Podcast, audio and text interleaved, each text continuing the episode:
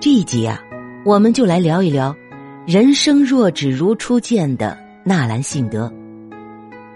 活了三十一岁，遇到四位女子，写了三百四十八首词。清朝最浪漫的侍卫纳兰性德。公元一六八一年，也就是清康熙二十年，明末东林书院创建人顾宪成的四世孙顾贞观回无锡为母丁忧，临行前，他的一位挚友前来相送，两人在长亭惜别之际，挚友写了一首词赠给顾贞观，这首词就是后世大名鼎鼎的《木兰花》拟古绝绝词简有。人生若只如初见，何事秋风悲画扇？等闲变却故人心，却道故人心易变。骊山语罢清宵半，泪雨霖铃终不怨。何如薄幸锦衣郎，比翼连枝当日愿。顾贞观的这位挚友啊，名叫纳兰性德。也有人称他为纳兰容若。很多人初读上面这首诗文，都以为啊这是一首情诗。在这篇大作中，纳兰性德用秋扇来比喻汉朝时期班婕妤被抛弃，又用骊山来比喻唐玄宗和杨贵妃的爱情故事，看似写男女情思，实际上却在表达交友之道当始终不渝，把友情当爱情来写。看似错位，实则是一种较高的文学境界。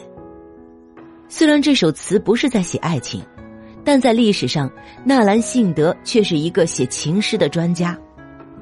他一生中创作的三百四十八首诗词中，绝大部分都和爱情有关。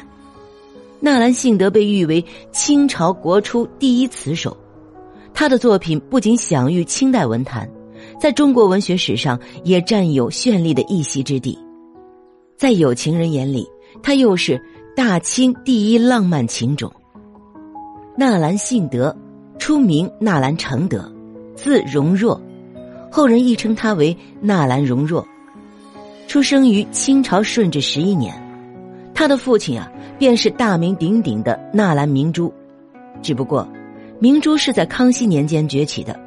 纳兰性德出生的时候啊，其父亲还只是朝廷的一名侍卫。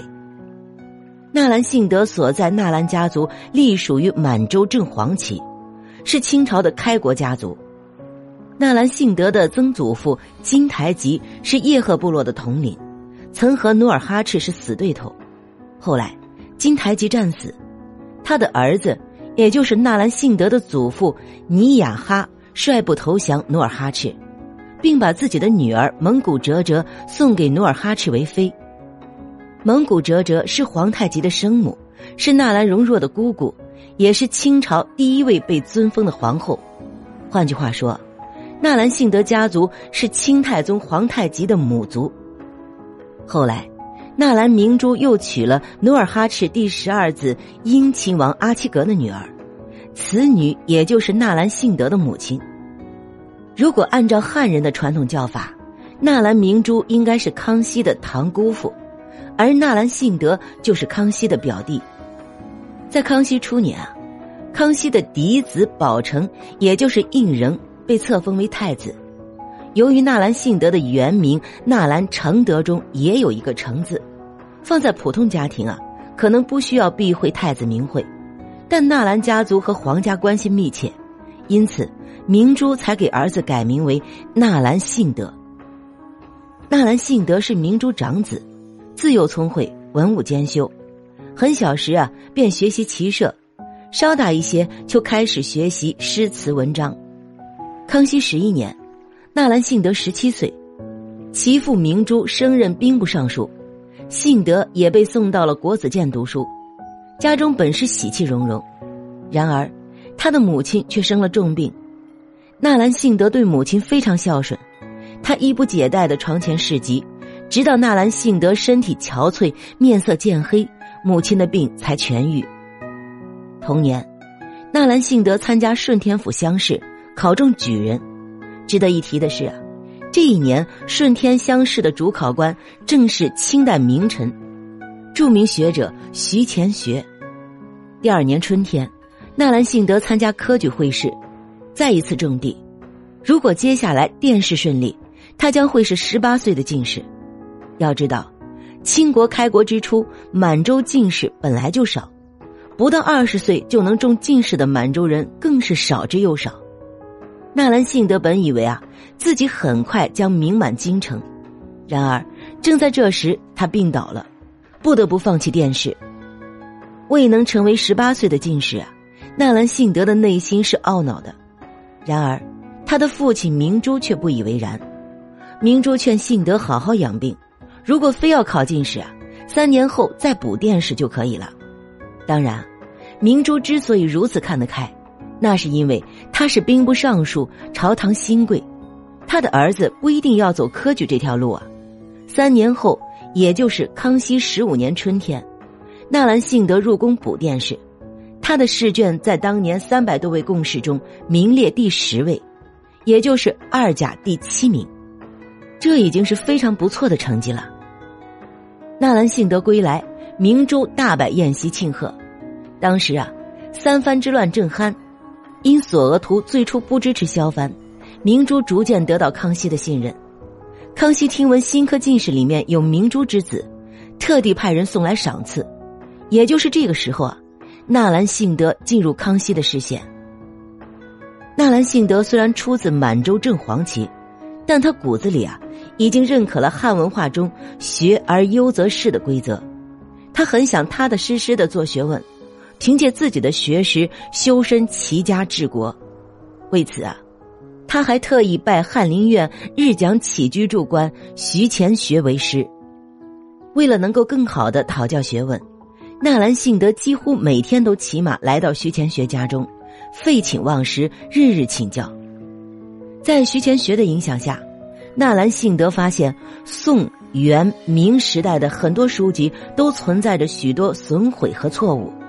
这极大影响了后世的知识传播，于是，纳兰性德立即着手汇编一部儒学丛书。不久后，一部由他编纂的《通志堂经解》问世。这部作品犹如惊雷，让纳兰性德名震京华。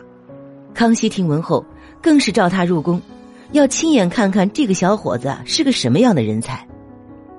可是啊，接下来的事情出乎信德的预料。康熙见信德一表人才，于是玉口一开，破格提拔纳兰性德为三等侍卫，不久又升为一等御前侍卫。康熙每次出巡啊，都让纳兰性德跟随。在清朝，满洲勋贵子弟无不以入宫做侍卫为荣，因为宫廷侍卫是他们进入仕途的跳板。就连纳兰性德的父亲不也是从侍卫做起的吗？所以，康熙认为。他让纳兰性德做御前侍卫，是给后者莫大的荣誉。但是啊，纳兰性德的内心却是郁闷的，他想执笔做学问，不想持枪站岗啊。然而，帝王的命令不是他能拒绝的，他只能叩头答应，还要装作欣喜的样子。这就是纳兰性德，他想要一个理想的自己，但现实又不允许他恣意妄为。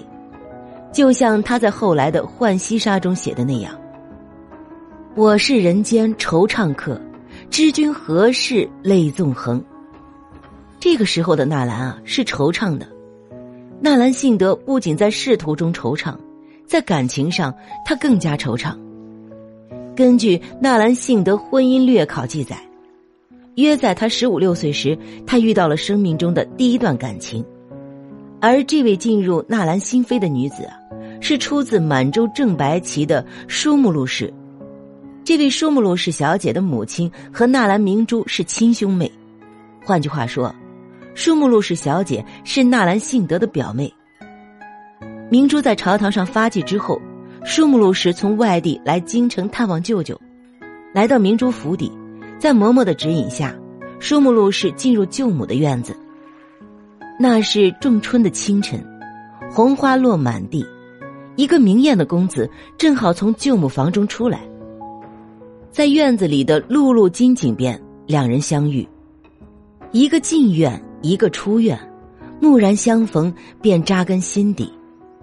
几年后，纳兰性德为表妹写了一首《如梦令》，正是碌碌金井，满气花红冷。蓦的一相逢，心事眼波难定，谁醒谁醒？从此电文灯影。一句“蓦的一相逢，心事眼波难定”，开了两人的情窦。然而，幸得写这首诗时，表妹已经入宫。那时啊，纳兰和表妹舒木路氏在府中邂逅，后来相知。